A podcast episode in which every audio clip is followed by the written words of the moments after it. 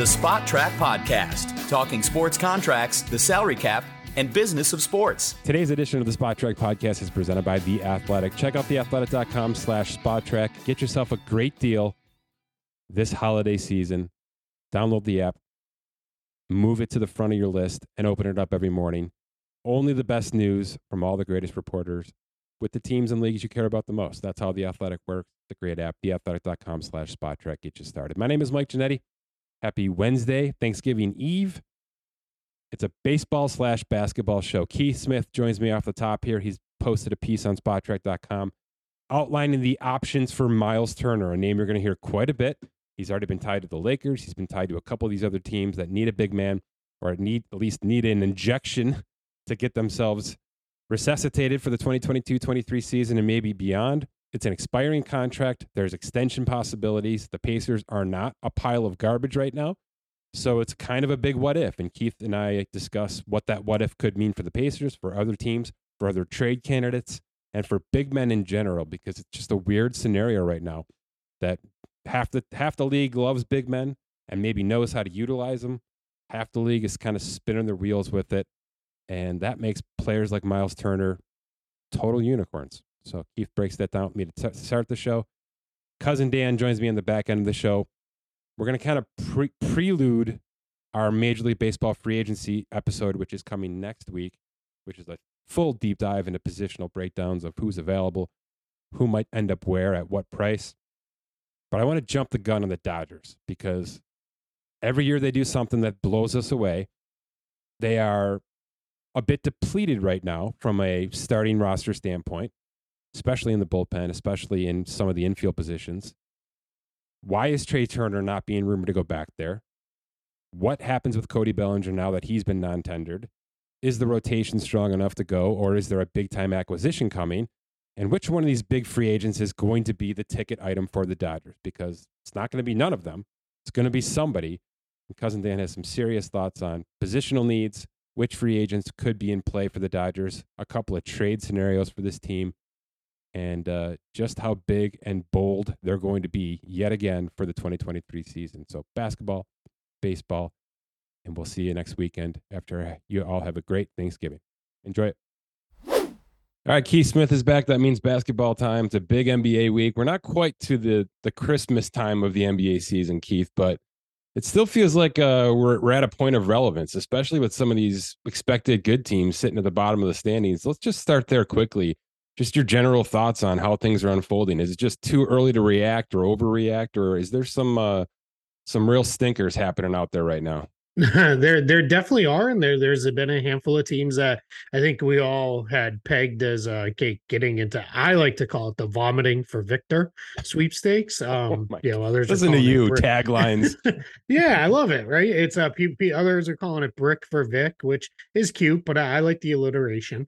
Um but yeah it's it's it's weird at this point in the nba season because part of you wants to say, well, it's early, it's early, it's early, it's not even Christmas. But then you look up and a quarter of the season is already gone. So you so you have to start to look at some of these things and say, all right, this is probably a little bit more real uh, than not, and and you start to to reevaluate some of the teams you thought that might be bad that are actually playing pretty well, and teams that you thought might be pretty good playing pretty bad. But both conferences super compact as you would expect early in the season, and you know we had a lot of basketball to play, but there, there's definitely some clarity starting to come into focus. We're, we're going to talk about Myles Turner here. You did a great piece in our next contract series about Myles Turner. He's been, my God, in the rumor mills for 18 months, right? I mean, oh, at least it feels least. like 18 years. Yeah, I mean, Indiana's been trying to shop him for for years now, and or mm-hmm. extending him, and and that's kind of the parallax that you put together here. Is it's not just a one way street. There are multiple options and multiple ways this could end up. But let's let's kind of focus out here a little bit because some of these teams I think that are struggling are struggling because of a size issue.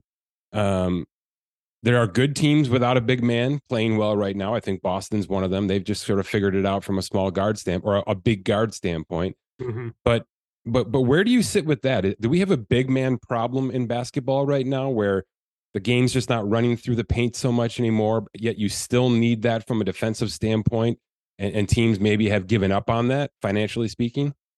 I, I think there's to some extent that that is true. It used to be the the uh, old adage in the NBA always used to be size gets paid.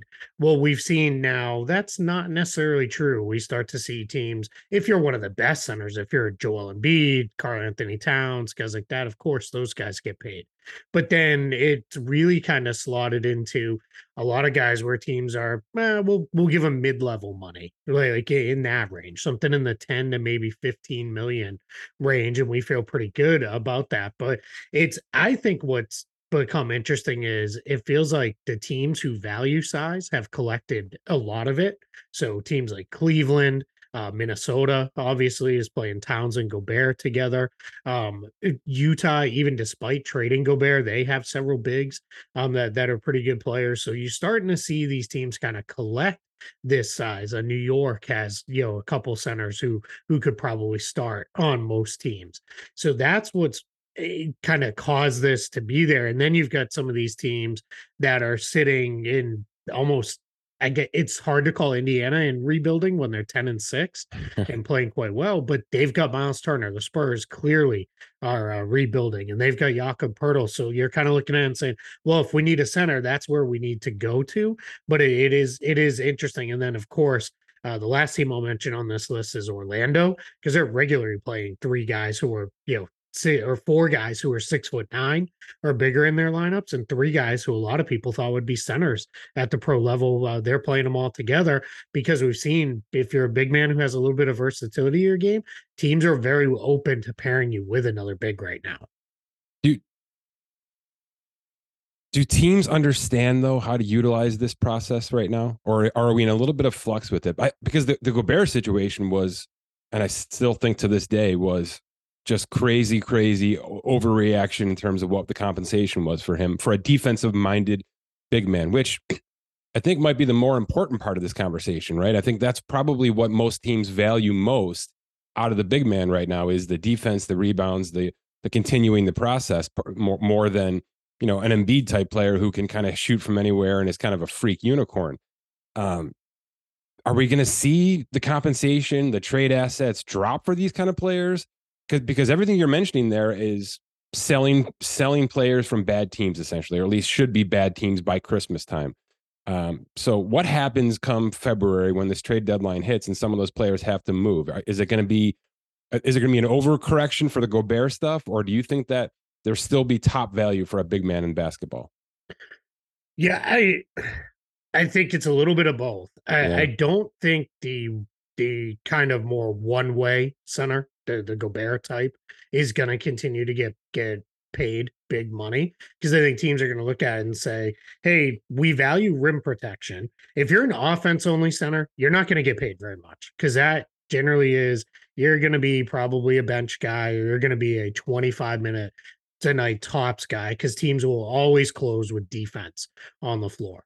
But if you're a rim protecting center, that's room for if you're the Rudy Gobert type or even Brook Lopez, who's having an outstanding season. Now Lopez is also uh, you know valuable offensively because he can stretch the floor with his jump shot, but it is those guys will still get the 20 25 million dollar contracts because teams value that rim protection but you have to be a two-way star or a true offensive game changer. Like I wouldn't dare to call Karl-Anthony Towns a two-way star because he doesn't defend very much, but he's an offensive game changer. So he'll get a max deal. Embiid, he's kind of the gold standard of the, the center position right now. Those guys will get maxes, but then teams just don't invest money there. Now it's everybody needs to have a point guard. You know, you've got to have a really good, good point guard.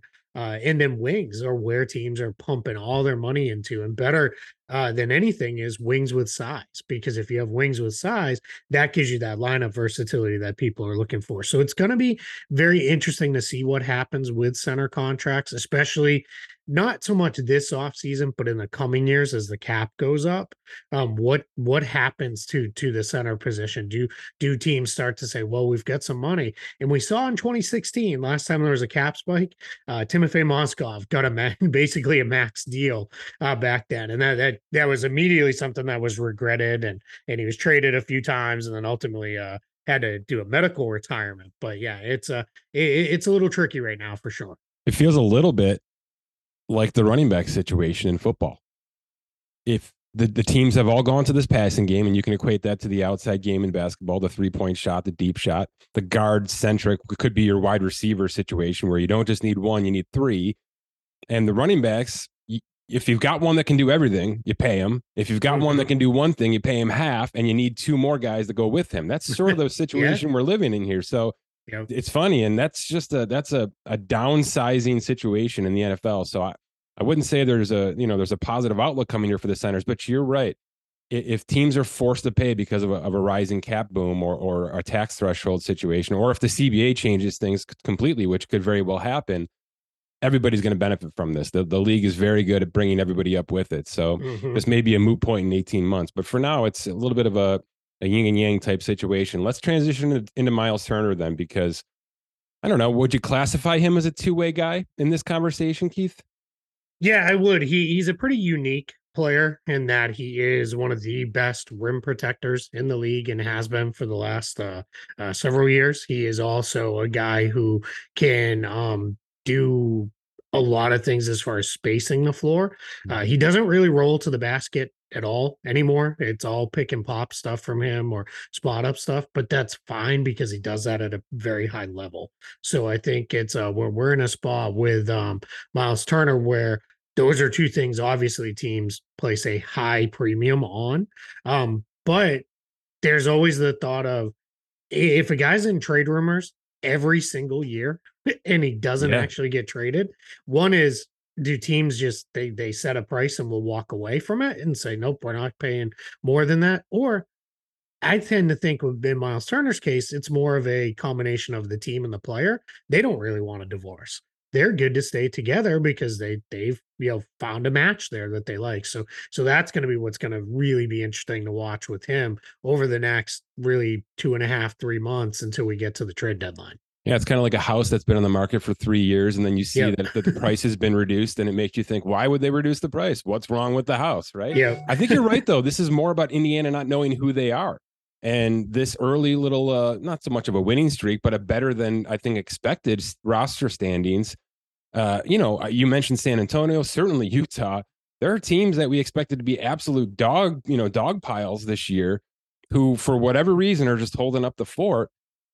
That's gonna that's gonna even out though, right? The NBA all, all, always balances out. It's very rare that we have a, a Leicester City, right, mm-hmm. that actually you know starts off strong and gets this thing to the finish line. It just doesn't happen in this league, Keith, right?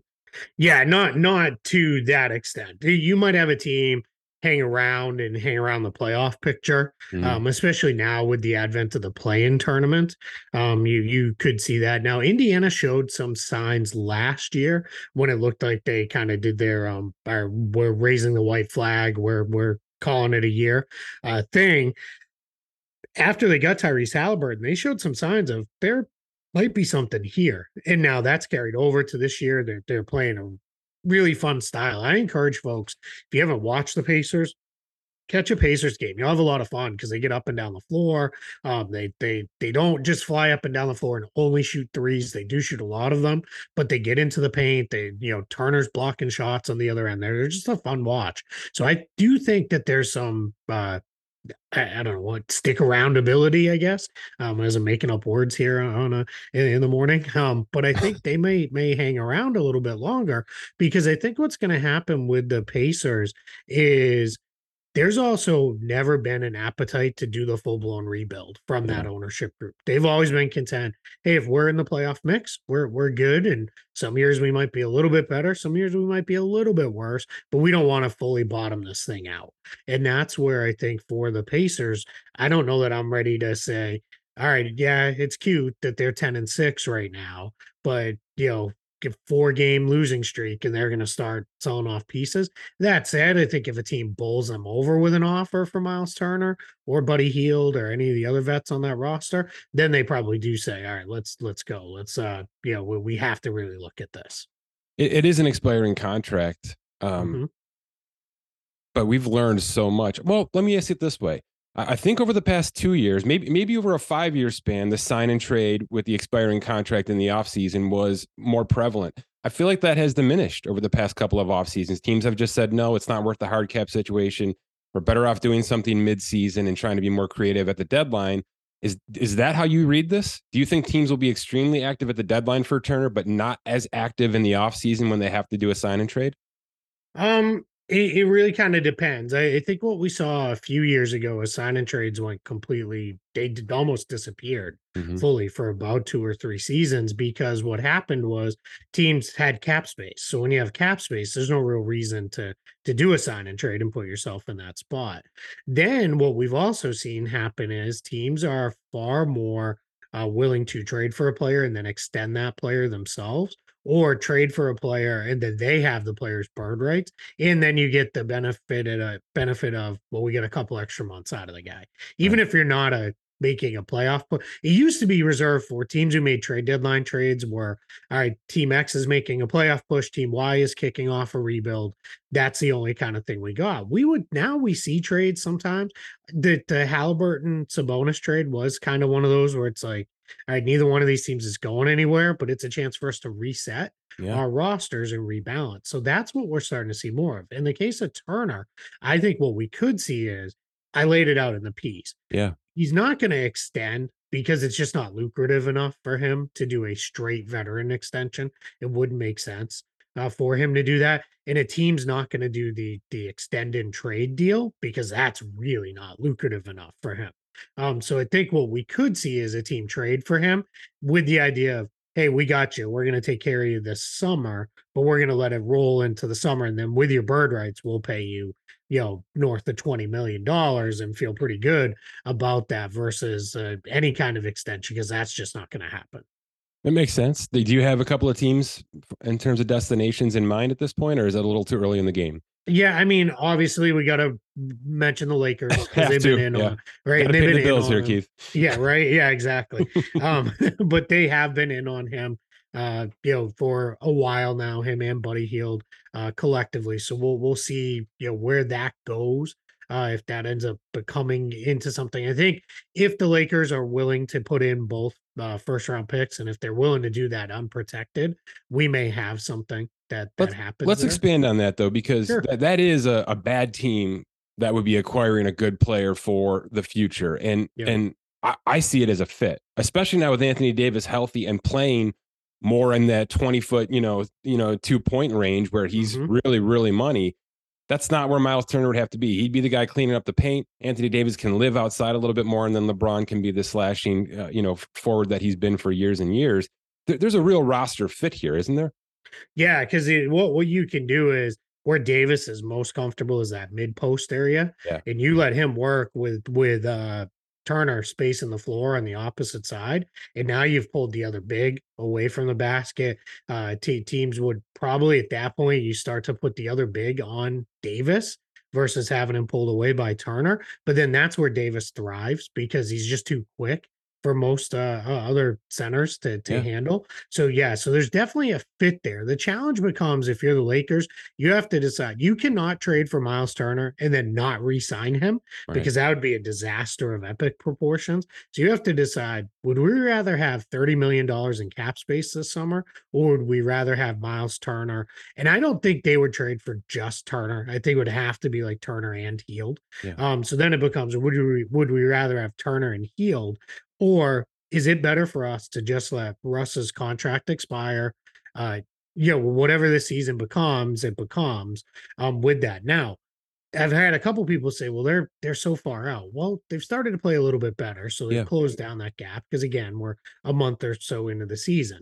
But I think the reality is with the Lakers is you could still see them, even if we get to the trade deadline, it's like they're not going anywhere still make a deal like this, especially if the Pacers had fell out, fallen off, because really this is what I like to call it. it's like a pre-agency deal mm. because you don't wait for free agency, you make the deal now. Because the other thing for the Lakers is trade deadline's the last opportunity for them to get anything of value using Russell Westbrook's contract as the matching piece in a salary thing. No one's really trading for Russ the player. They'd be trading for Russ the contract to get two first round picks out of LA. That's right. And two first round picks five, six years from now, that's pretty good because we don't know what those guys will be. But the Lakers have held firm. They're not going to send two unprotected first round picks in a trade, you know, unless it's the absolute perfect right trade for them. And they haven't seemingly seemed to get there on Turner um, with that. The other teams that get mentioned for him, Charlotte gets mentioned a ton because again, they've had a hole at the center position for years now. Um, I think this would be another example of not a very good team uh, making a deal, but with the idea of all right, well, then we get our guys back. We now have Turner. We can can really build into something that would make make some sense there. Um, it's just it, it's weird. There, there was a lot of thought of you know could Phoenix get involved when it was the whole DeAndre Ayton deal, but DeAndre Ayton can't be traded to the Pacers now because they matched that offer sheet from the Pacers. So that gets a little bit messy. But and then some team, some surprise team will come up. But I tend to think it's going to go completely the other way. I don't think he gets traded. And I think he does, as I laid out in the piece, the extremely rare renegotiate and extend uh, with the Pacers. We we've we very rarely see these. We've only seen three in like the last decade or so. Um, and I think we're gonna see him actually do that with the Pacers. And I think what's important to know with it that keeps him there the rest of this year, but also will keep him on a very tradable contract right. moving into the summertime. So it buys the Pacers some time because I think that yeah. you're right. They don't really know exactly. I think the Haliburton trade maybe threw them, caught them by surprise and, and made them a little bit more sure. relevant than they thought they were going yeah. to be at this point. And uh, yeah, I, I, I, I, that's how I read your piece. There's a there's a great piece uh, breaking down the Turner options on Spotrac.com um, that Keith has sort of summarized here for us. But that's that's the tone I took away from it, Keith, is that you feel like even though there are probably better teams for him right now from a roster standpoint, kind of maturing with this Pacers team, at least for one more full season, makes perfect sense. I think that's the right move. And by the way, he's going to make a boatload of money doing it either way. So you might mm-hmm. as well, you know, you know, stick with your current situation and see if you can increase your value from the Pacers standpoint. Um, and he's only 27. Too. That's right. Like, I was just about to say that. This yeah, is not, not yeah, we've been talking about him for years, but he's not yeah. an old dog. exactly. Yeah, he came into the league very young. He was one of the younger players when he came yeah. in. So, so yeah, so this is a guy who I think there's still plenty of room for him to grow with with that team. And and and I really look at it as if you're the Indiana Pacers, one you cannot just sit on nearly 30 million dollars in cap space. You, you can't that that would be malpractice by the front office if you did that. Like you have to do something with it. Eat a contract in exchange for a pick, you know, move, move something, get do something with it. But I think they're gonna look at it and say, all right, you know what, the Westbrook deal's not for us. Um, because they won't they're not the Lakers aren't going to go all the way to where we need them to go. Then it starts to become all right. Well, what else is out there? All right. Well, if we're still sitting on about 18 million or so um, in cap space, that still gives us 20, you know, we'll call it 12 million to play with mm-hmm. to make deals with. So let's give that. And what it effectively becomes in a renegotiating extent, it's like a bonus for the player. It's we're gonna bring you up to your max this year, but then we're going to chop 18 million off whatever would give you in the next, you know, three or four years of, of an extension, because that that is a good way to basically say, hey, we paid it to you up front in this year where we got to hit the, the floor anyway. We got to do all these things. So why not take care of you now? You've been here with us for six, seven years in the organization. Let's really, you know, take care of you. And then that allows that next contract, the number to be just low enough that then you could turn around and say, well, it's still a very tradable contract if we want to. And then that gives us fresh Myles Turner trade fodder for the next, you know, four years of a contract as well. Especially if he's not even 30 when that yeah, exactly. next trade conversation comes in. Mm-hmm. And by the way, this renegotiation process that you're mentioning, it would become the way to do business with a hard cap in this league. It would be the number one process. Yeah you know the sign and trade would be gone. All this kind of free agency stuff would diminish because you just wouldn't be able to take on one for one situations like that. So I, this would be sort of like the string along for an extra year you know front, almost like a front loaded signing bonus right that we see in these other yeah. these other sports. And then once the contract gets a little bit more friendly you can move move on from a player. I think that's how the hard cap would work in this league. You just have to be in a position where right now they only allow it if you have cap space. Right. So that's the tricky part because the veteran extension rules, that is the number one thing. And that's a whole other long podcast we could do. but that is the number one thing I expect to be be tweaked in the new CBA because it's just like a guy like Jaylen Brown. Yeah. for him to be far more lucrative to let his contract expire and play out than to extend. I don't know who that's necessarily great for. Um, it's not you know, why not let him lock in money now? Why not let the play, the team lock in a player that they want now? Um, but the veteran extension rules are are pretty prohibitive. But this renegotiate and extend, yeah, it's really only the Spurs and the Pacers who can do it because they're sitting on $30 million in cap space right now. So that makes it really a kind of interesting, fun you know subplot to what's going on now the spurs don't have any candidates to do this with um, because you have to have been under contract for so long with the team and your current deal needs to run for x amount of years in order to be eligible so that makes turner kind of the guy and and the last time we saw this um, robert covington mm. way back in the process sixers days uh, he he he went from a minimum contract up to i want to say it was about 13 14 million in that one year and then they tacked a few more years onto it at about 11 million a piece so that's how again rather than him getting 14 or 15 million in free agency we gave you we gave you it all right now because we can and then we kept your number a little bit lower and then then he was immediately part of the Jimmy Butler trade. Yeah, then he was traded 11 times, right? Yeah, exactly. Yeah, yeah. So, and uh, now, now finds himself out of the rotation with the Clippers after, oddly enough, signing uh, yeah, yet another extension, um, you know, which is just kind of, kind of odd the way that's worked out. But, but yeah, these, these are so rare. And it's, uh, but I, I really think that's how it's going to play out. I don't think we're going to see Myles Turner get traded. I think. All right. We'll, I'll get we'll you out here on this thing because I know you're doing a bunch of trade work as we approach that December 15th restriction lift. Are, are, there other big men then that you could put in this kind of classification that uh, at least considered at the deadline? Yeah, Jakob Poeltl for yeah. sure with, with, the Spurs. I I I'm almost uh, more convinced he does get moved than than not um, from from San Antonio. I, I just think it, may, it, makes a lot of sense. He just got injured, um, but it's a fairly minor injury. But a guy like Mike Muscala from OKC, he's always going to be on the block. Um, we'll hear Nerlens Noel's name batted around. That's kind of a more end of the you know rotation guy, and then we'll see what happens in Utah. If Utah does pivot at any point, you're going to see a guy like Kelly Olynyk become available. And he's a guy where I think a lot of teams would look at and say, all right, that's a tradable enough deal. We, we can we can move forward with throw, throw a guy like him in our rotation and feel feel good about it for the rest of the year. And then one kind of stealthy name that I'll throw out there is um, I wouldn't be surprised if Memphis does something with mm. maybe Steven Adams. The only reason I'm going to put that I would put the brakes on a little bit is just Jaren Jackson Jr. has trouble staying healthy. But if they could feel good that he was going to be healthy, I think we could see something there because Santi Aldama has emerged for them and played really, really well um, for them. And that gives them a big, I don't think they necessarily expected to be a rotation level guy. And he clearly has become that. But Memphis, they they tend to be a little bit more content with let's let's build and let's you know maintain what we have. So, but yeah, there's definitely gonna be bigs that that get tossed around the market. One more name to throw into the ring at you because they're floundering out of the gate here. Eh, does Miami do anything with their big men? Yeah, Miami's in a tough spot. Miami needs to add size more than anything because they're mm. only big of note is Bam Adebayo, and right. they're certainly not going to trade him.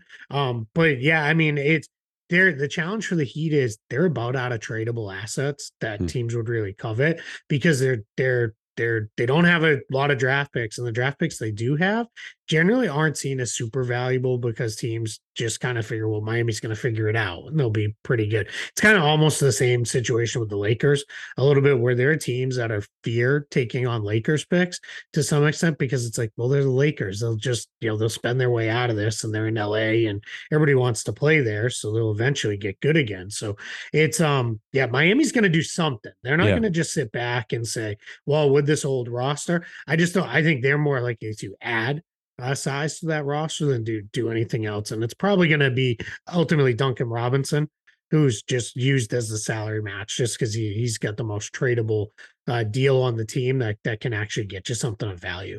Last one, I lied. Got to go back to the Lakers real quick. Is there any chance? Let's say Myles Turner's off the table, and let's say that was the Lakers' really only big priority this offseason, or at least or during this at the trade deadline. Any chance they zag And and the way forward for them is not to move those picks. It's not to dump Russell Westbrook. It's to trade Anthony Davis at a high point, which is where he is right now. And if he sticks on this trend and stays healthy, he can bring in the the Anthony Davis type haul that we thought he, you know, that he they gave up for him two years ago, three years ago. Mm-hmm. Any chance that's the Zag move at the deadline? I'm not going to say no chance. I would just say low chance. Yeah. I, I, think what's going to happen for the Lakers is you're going to see them kind of get into a position with Anthony Davis of we have to decide is he our guy? Is he truly our post LeBron guy? And I think they are now fully preparing for all right, LeBron's not the indestructible machine he mm-hmm. once was. He does miss time now.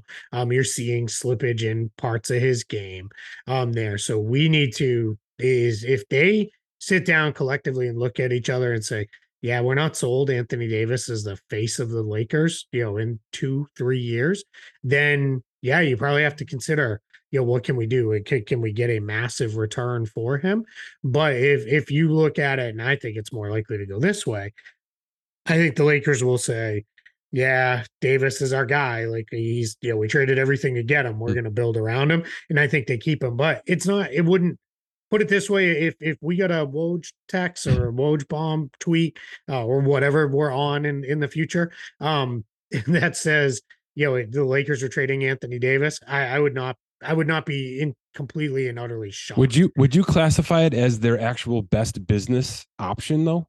Yeah, if I was running the team, Me I too. would consider it. Yeah, because yeah. I I don't I just don't think you're going anywhere is currently constructed with him and LeBron. And he's such a risk. If, if you're going to build around him for five to eight years, he is such a risk, mm-hmm. obviously, annually. Yeah. So yeah, you, you strike to, high. It what makes it so hard for them is with him and LeBron's injury histories now, and and I'm I'm I'm very confident saying they're both a pretty good bet to miss 20, 25 games a year at least. Um, you have to have roster depth. But when they make a hundred million dollars, yeah. it's impossible to have roster depth. So that's the they, they're just kind of you know it's like chicken or the egg here where they're just going to keep chasing. It. I keep saying everybody keeps saying you know let Russ expire, sign Kyrie this offseason, figure out a way, give them all your cap space. Well, even if you can manufacture up to 35 million in cap space, it is the it is not the right way to turn around and give all of that to Kyrie Irving because then you'd be left with the room exception and minimums. And now you've added a third injury prone uh incident prone, I guess, uh, best way to put it, guy, um, to your roster, who's another good bet to miss 25, 30 games a year. And now what you're sitting there with is three guys like that and a whole bunch of question marks again. You're basically in the, the exact same place. And you could talk me into, holy crap, like this is, you know, amazing. And it went, well, you better nail every single one of those minimum signings. And they haven't shown the ability to do that over the last few years. That's not where they've been. So it's I tend to favor if you're gonna keep AD and LeBron, you got to split that 30 million up. Go get two or three players right. with that 30 million. Then use your uh your room exception. Then you fill out with some minimums, and you you you can actually build a roster that is eight nine deep at least because you got to have some depth because you're you, you can't you can't roll back what you did again. I just I just don't know that they see it that way. I, I, think it's it's the Lakers and that's you know stars or busts and and we're we're gonna go for it. And that's that's it's a really tough way to build a basketball team in the, this day and age. It's good content for us though.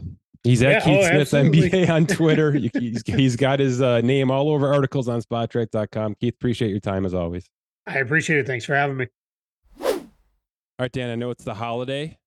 I know we have some bigger fish to fry, but I wanted to get a, a, Dodgers conversation in here before the Dodgers struck big because, I, and and correct me if I'm wrong, they're going to strike somewhere, right? Maybe in a couple of spots here. Am I incorrect in thinking that? And I think it's probably right around the corner. I think that thinking is is probably right. Um, I don't know if they're going to go nuts. Uh, quite uh, to say like I don't think there's going to be like back to back to back big moves. I I do think there is a big move lined up. But um, you know, they're obviously one of the best teams in the league, and I hate to say eh, like they're gonna they're certainly not rebuilding, but I do think there's room for this year to be a bit of a tweener year, um, yeah. where maybe they don't think that they're set up to be World Series favorites nonetheless, even though they have an excellent roster. Um, but there are some holes here, right? With uh, Walker Buehler missing most of next year. Um, you have an aging Clay, Clayton Kershaw. Um, yeah, let's just, let's actually some... ex- expand on this because this is sort of how I wanted to do it anyway. They're they're lose. I think they're losing Justin Turner, so starting third baseman gone. I, we don't know about Trea Turner, so starting shortstop potentially gone. Tyler Anderson, their I guess who would have been their third pitcher if you keep Kershaw at the number two right now, already gone. And then we talk about the outfield, which you're about to touch on there. And, and it's kind of wishy washy. You got Chris Taylor who can kind of fill some of these gaps. Gavin Lux can fill a few of these gaps, but I don't think either of those guys is a 162 plus postseason type player. So th- there's at least three to four starting positions. And I didn't even talk about the bullpen. And there is no bullpen right now. There is no an- end of the bullpen setup for this team right now.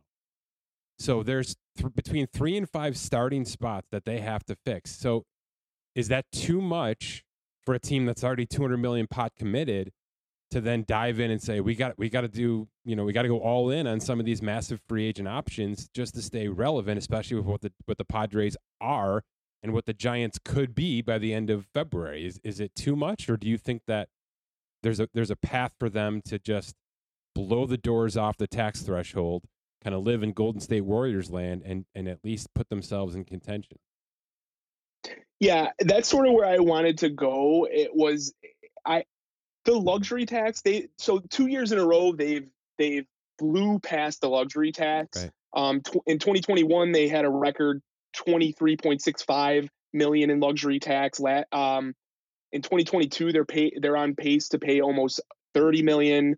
Um, so th- the Dodgers are not worried about money, but there is some there is some incentive for them to try and get under that luxury tax this year. And of all years, I think this is the year to try and do it if they're leaning that way, right? You have the the Justin Turner money come off the books. You have David Price contract hmm. expiring.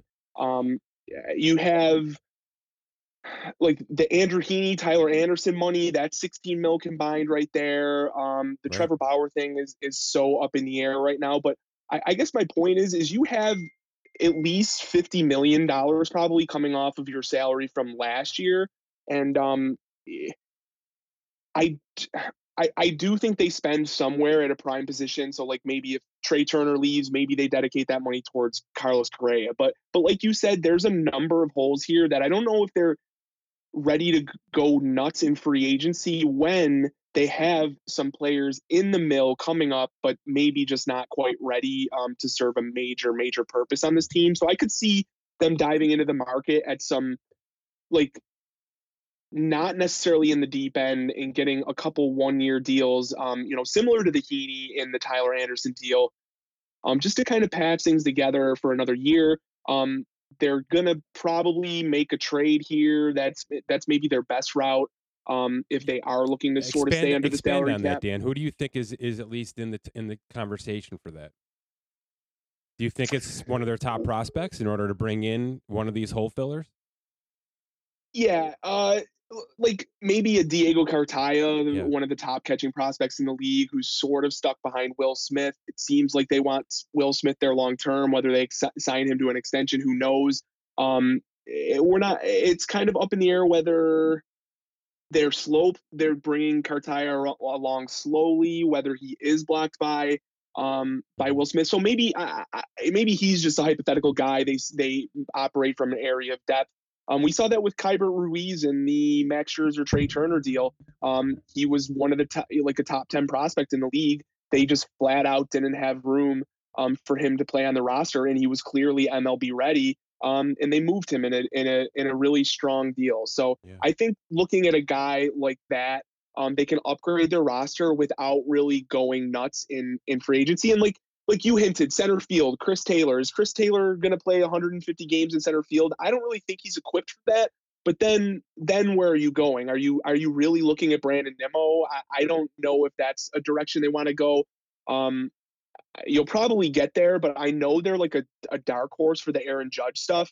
Even hypothetically speaking, if Let's that did, yeah, I mean, if that does happen, though, you you ideally don't want him in center field. I like, I, I don't think you're signing him to that you know, almost 40 million a year deal eh, to to have him play center field. Now he's been adequate there. He can give you innings out there, but that that's not I, a long I think they've already kind of hashed that out from the West Coast, from the insiders that we've been hearing, right? It's it's Aaron Judge to right field, Mookie Betts to second base, is what I've heard multiple times, Dan. So you're right. There's still a gap in center field if that's the case. But is this Aaron Judge stuff for real? I I tend to think you believe it is. And uh, and I, by the way, the people that are saying this out loud are people that I would trust. I, I don't buy it just yet, but I didn't see the Mookie Betts move coming either. So I'm not going to put anything past right. this franchise. I I don't actually buy it. I have no doubt the call has been made and they are in it to jack the price. I, I do think they're in it a bit. I mean, maybe that's a little hot take-ish, but I do think they're always going to be involved in any major name moving, as they should be. They're a major player. They're one of the few teams who can allocate the resources, the financial resources specifically um, towards an Aaron Judge type player. And I I ultimately think they're out. Like I, it doesn't happen though because the the fit isn't necessarily. Yep. Like it's not a need, it's them. Not a it's huge, hard to say huge that. need, right? It's not it's not the biggest right. need they have is the way I look at it.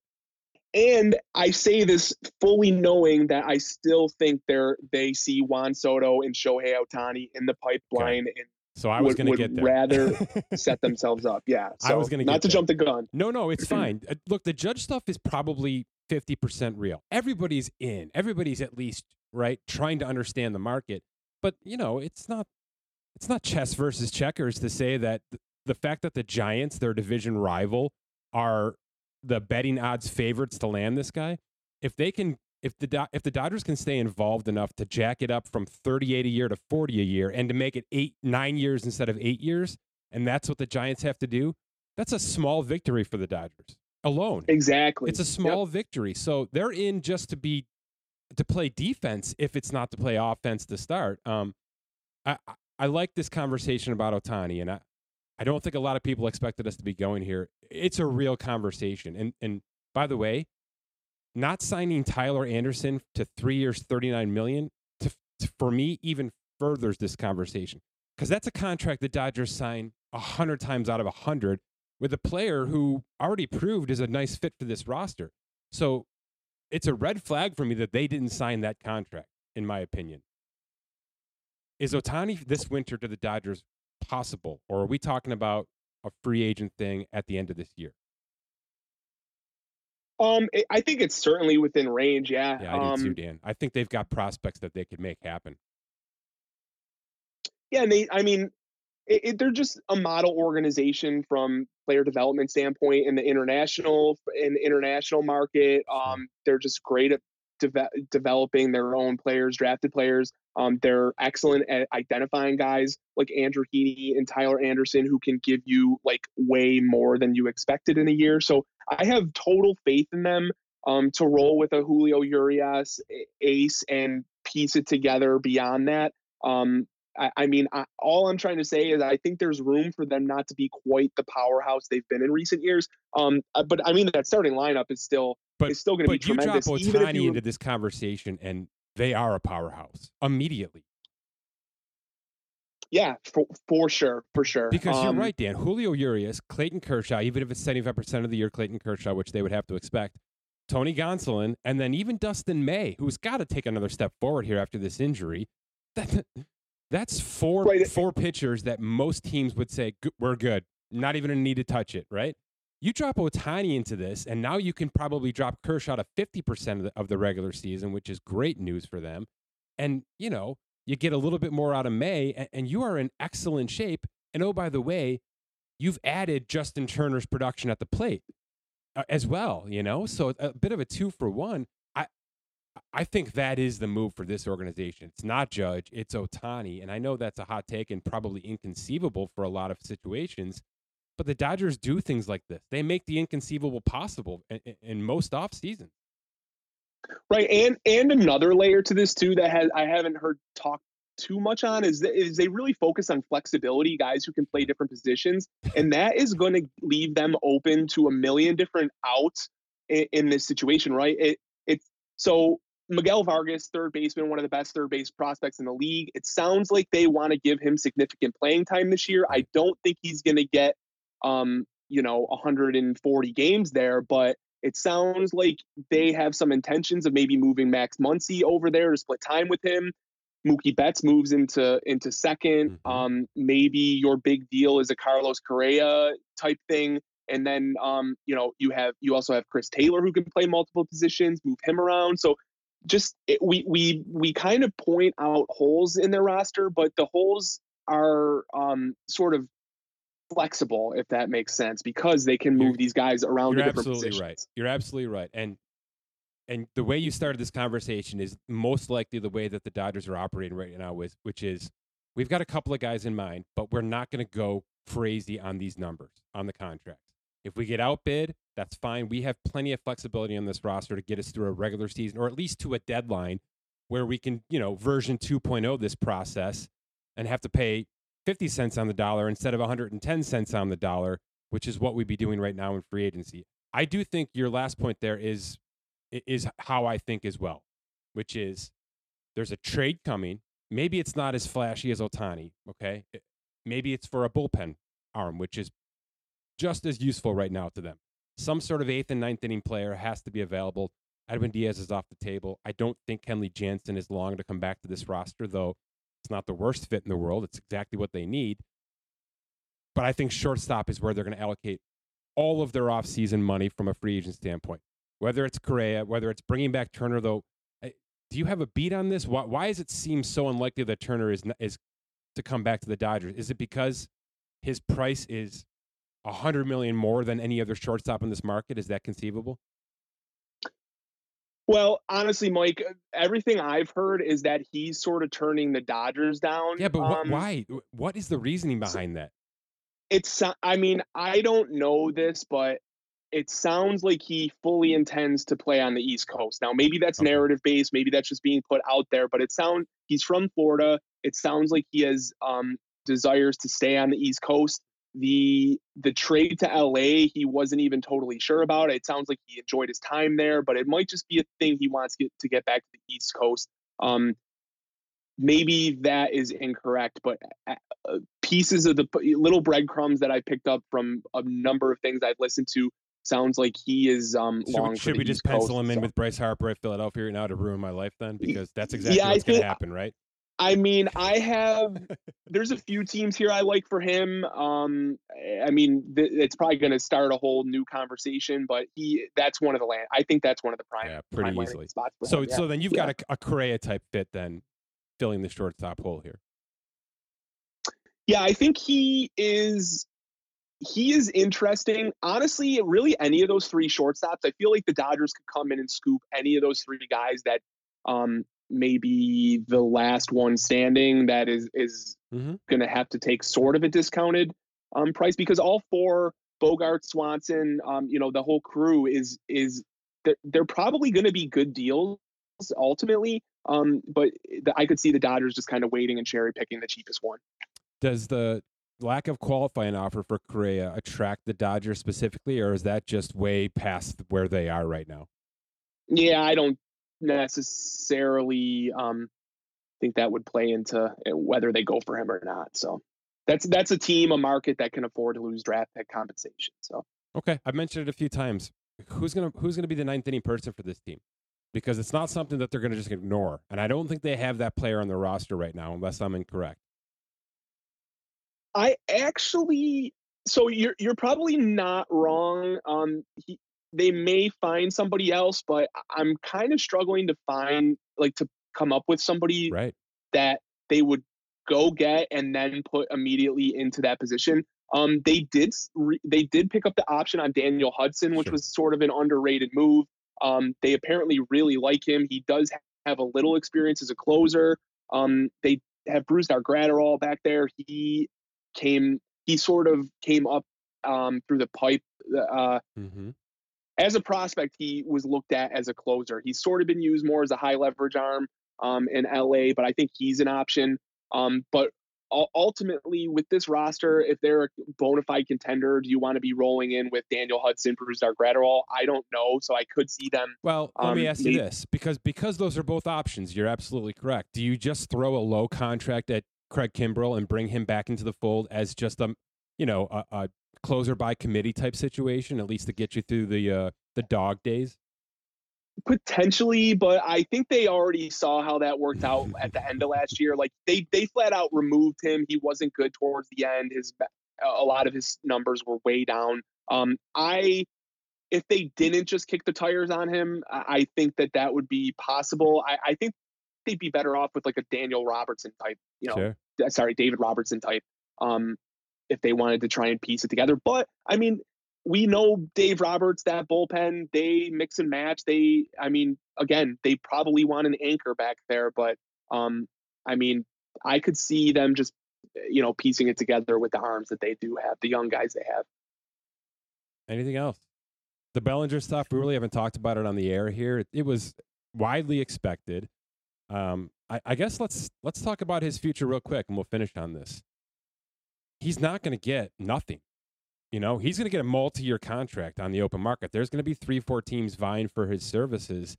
Is he going to be in the range of Brandon Nimmo, or is he a step below financially speaking right now, Dan?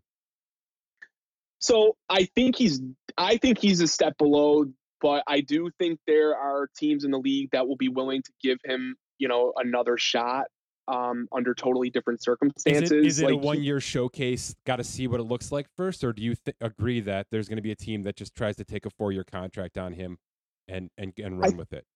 Yeah, I think the center field market is thin enough that he will be able to get, to fetch a multi year deal. Um, I think both sides would want to incentive laden, right? I mean, like we we've seen MVP Cody Bellinger, right? Like we're pretty far removed from that. I get it, but it is in there, and his side is going to at least want to um, mm-hmm. plan for the off chance that he returns to form. Um, and I think a team would be down for that if if they can get a discounted Cody Bellinger. Um, I, I mean, he's been a mess, a mess at the plate, right? We all know that, but he is an excellent center fielder. Um, and like I just said, it's pretty much Brandon Nimmo and nobody in the center field market. So I think teams will identify him as a left-handed bat that can play center field and give him a multi-year deal. Um, and, and, I think the incentive stuff, like if he returns to a MVP type form, um, he should get paid for it. But I don't think we should expect it going into the, you know, going into 2023. Just screams Texas Rangers to me.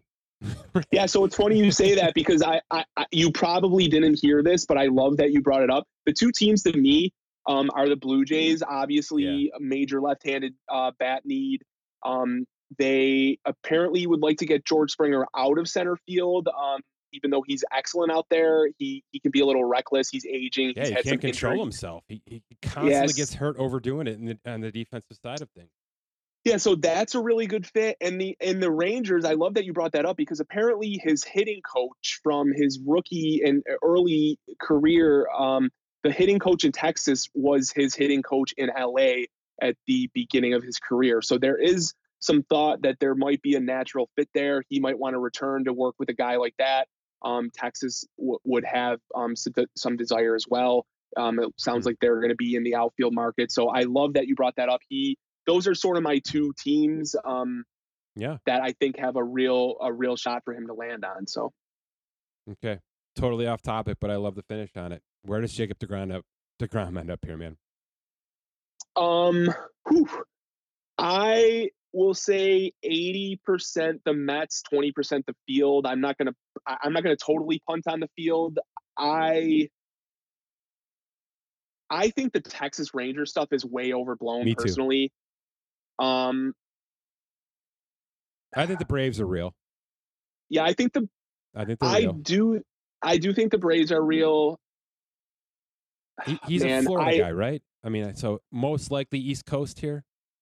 I don't. I mean, we can't really put him in Dodgers, Angels conversations here, Padres, Giants, right? I I don't. no, so. I'm sort of struggling there. Yeah. yeah, I, I still think he. I think he returns to New York. Um, I mean, it's not even in? my. Are the Yankees in on this? I would. I would bet they are. Um, is, is, um it Is it possible that the Yankees get DeGrom and the Mets get Judge? I would personally be very surprised if the Mets get Judge. I don't really think that fit is is correct in my opinion, and the Mets have so a number of other needs that I don't really know if that's what they should be getting into. But um, I think the Yankees are more likely to make a splash like Jacob DeGrom if they lose out on Aaron Judge, as we sort of Yeah. have kind of talked through in past pods here. Like, are they more, um, you know, were they more likely to resign Judge if they won the World Series or not win the World Series? That sort of thing. I think we're kind of back there with DeGrom. If if if Judge gets out of town, there's going to be some pressure on that from that fan base to make a significant move. Um, I think that could be, um, you know, uh, I think that could be the cornerstone move of the offseason for them if they miss out on Just So- reading the tea leaves here through the hot stove. It, I, agree with that. I think the Yankees are doing their diligence on a, on an if case scenario, and it still exists. My guess is they have told Aaron Judge, "We will match any offer that comes to you," and it's now a matter of does he want to play for the Yankees anymore. That's how I read the Judge situation. He's going to take his tour. There's probably two or three other teams he's going to stop at. It's not just going to be the Giants, and we're done. Although sounds like a formal offer is coming this weekend from the Giants. So my guess is the Yankees have already told him flat out, we're going to match anything that comes your way. We're we're go- we're not going to be outbid for you. So let's just assume that's the case. Let's say he still leaves. Now they got to be a team that can pitch. You know, now now they got to be they've got a team that they can patch together maybe 25 to 30 of those home runs with some depth signing. And they can do that easily. That's pretty easy in this in this day and age. But they've got to have 3 to 4 absolute slam dunk starters, and I think they only have two right now. The way I read that team, they've got two. So they're going to have to scramble to be in on Rodon, to be in on DeGrom. And I, I do think that gets expensive. How do you read the Verlander Mets conversations, though? Is it gamesmanship with DeGrom or is it plan B? Um, good good question. I think there's legs there. I mean, they just did the Max Scherzer deal. I think Yeah. um they I mean they're gonna want Degrom back, right? But I think if he does get out of town, they should absolutely be in on the on the Justin Verlander stuff. And and quite frankly, Verlander would have gotten a similar deal to Max Scherzer last year if he wasn't coming off of Mhm. um, you know, the to- the major Tommy John surgery. So I I think the Mets eh, like it, that would be a move that fits in with their timeline. That's why I'm okay if they want to cough up the money that's going to be needed for Degrom. The window is now, right? We're not we're not looking. The, Yeah. the Mets should not be looking to sign a 10 year play a pitcher contract right now, right? So if you need to, you know, bu- break open the Steve Cohen piggy bank to get 40 million out there for Verlander or Degrom, I think this is the they need to do it. Like I, I know there's health eh, risk there with, eh, you know, if it's Verlander and Scherzer, you have two guys Who do you- over Who do you like trust I, more from an injury standpoint right now? Verlander, DeGrom. I mean, it's a coin flip to me, but I would. I, it, it's a it's an incredible Twitter poll for you, Mike. I think I, I think Verlander. To I- be honest Dan, with you, Dan, it's 100% Verlander for me. I believe he just Yeah. got the medical treatment that he needed to fix his hurdle. I don't think Jacob DeGrom has taken that time. He has rested. I don't believe he's done anything medically that fixed his issues, and it's going to linger, and it's going to it's going to possibly fester and come back, and maybe even expand. So I, just don't think his his last couple of years have been handled properly for the final you know final three years of his career. I don't know that I'd throw. I- just did a piece on .com with Verlander, and I couldn't finish the piece without talking about DeGrom. A, because of this Mets link now between these two players, and B, I just think they're both destined to get the same contract over the next couple of weeks here, no, regardless of who it is, whether it's the Mets, whether it's the Dodgers, the Astros, the Braves. To me, they're both two for 45 guarantees with some kind of third year built in, whether it's a cheaper club option for Verla- Verlander because he's 42 years old, or you know a player option for Degrom because he's a little bit younger. But at the end of the piece, I couldn't help myself but saying I, I would trust 45 million to Verlander, 100 out of 100 over Degrom right now, and that's crazy for me to say because Degrom's you know going to go down as one of my all-time favorite players ever. I just don't, I just don't think the way his last couple years have gone excite me in any in any way for the next three seasons, and I, I think you might agree with that, having, having seen as much as I have. yeah, for sure. You if you resign him at what it's going to take to resign him, you're 45. you're holding you're has to be immediately holding his breath that Yeah, right. I agree with that. It's going to be over 40. So um, you're immediately holding your breath. Um, yeah. If that happens. So. Okay. So what we've learned today is that Verlander and Aaron Judge and Ohtani are joining the Dodgers this offseason. That's what we've. Yeah, basically. Okay. Yeah. Good stuff because they always overdo it more than we ever think they will.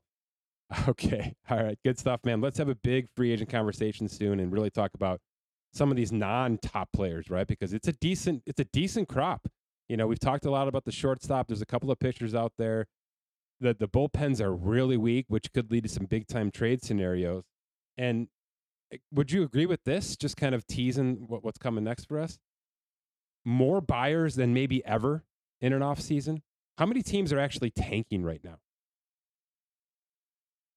Yeah, it's a good point, and the the lack of impact, the seeming lack of impact arms available like via the trade market. Yeah. Um, sorry, not just arms, players. Period. I think. Um, yeah, I think that it's a signal that more teams feel like they're in it or close to it, and um, big big signing off season in the winter, huge trade deadline. That's how I read this. Huge trade though. Yeah, interesting. Going to be a good year. Let's talk soon. Awesome. Thanks, Mike. All right, my thanks to Dan. My thanks to Keith. Everybody have a great Thanksgiving. Check out The Athletic. Visit theathletic.com slash Spotrac. Get yourself a great deal on our new subscription there. We will be back this weekend with some NFL Week 12 wrap-up with some big-time Major League Baseball free agency discussions as hopefully things start to ramp up there when the winter meetings approach and any kind of basketball news because Keith uh, is about to drop his first trade piece with us there's going to be some names on there we're not even thinking about right now because Keith dives way deeper than any of us can even get to. And uh, it'll spark plenty of conversations. That's why we've got him on board. For Scott Allen, my name is Mike Ginnitti. Thanks for listening to this edition of the Spotrac Podcast.